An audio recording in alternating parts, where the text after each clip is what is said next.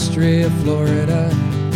Let's go back 12,000 years when the land was roamed by mastodons, mammoths, and short faced bears. The sea was a hundred feet lower than the coast, 70 miles further out.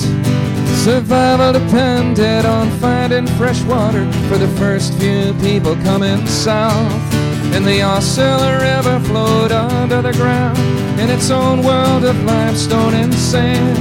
You could almost believe it was hiding, hiding from human hands.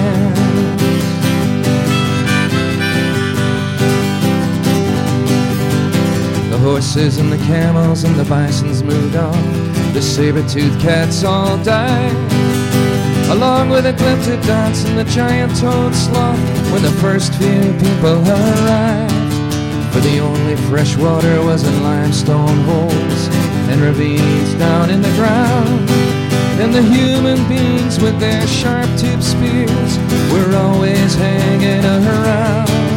And the Aucilla flowed under the ground in its own world of limestone and sand. Could almost believe it was hiding, hiding from human hands.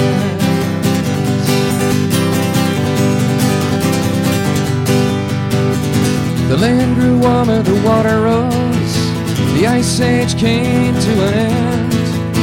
Rivers covered over the limestone holes. Warm was the winter rain.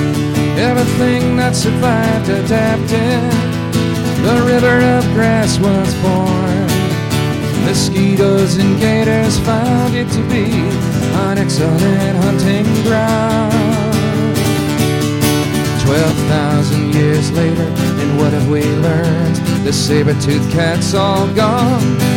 Blue herons, chameleons, and plastic flamingos are drinking at the country club pond. Development harvests the river of grass to build more suburban homes. Whole species of life are dying of thirst as we water our beautiful lawns.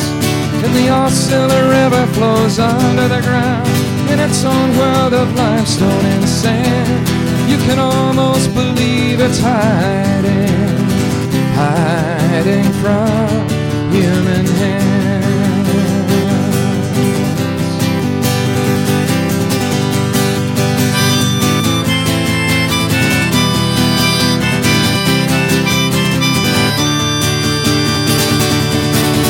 And the Aucilla River flows under the ground in its own world of limestone and sand.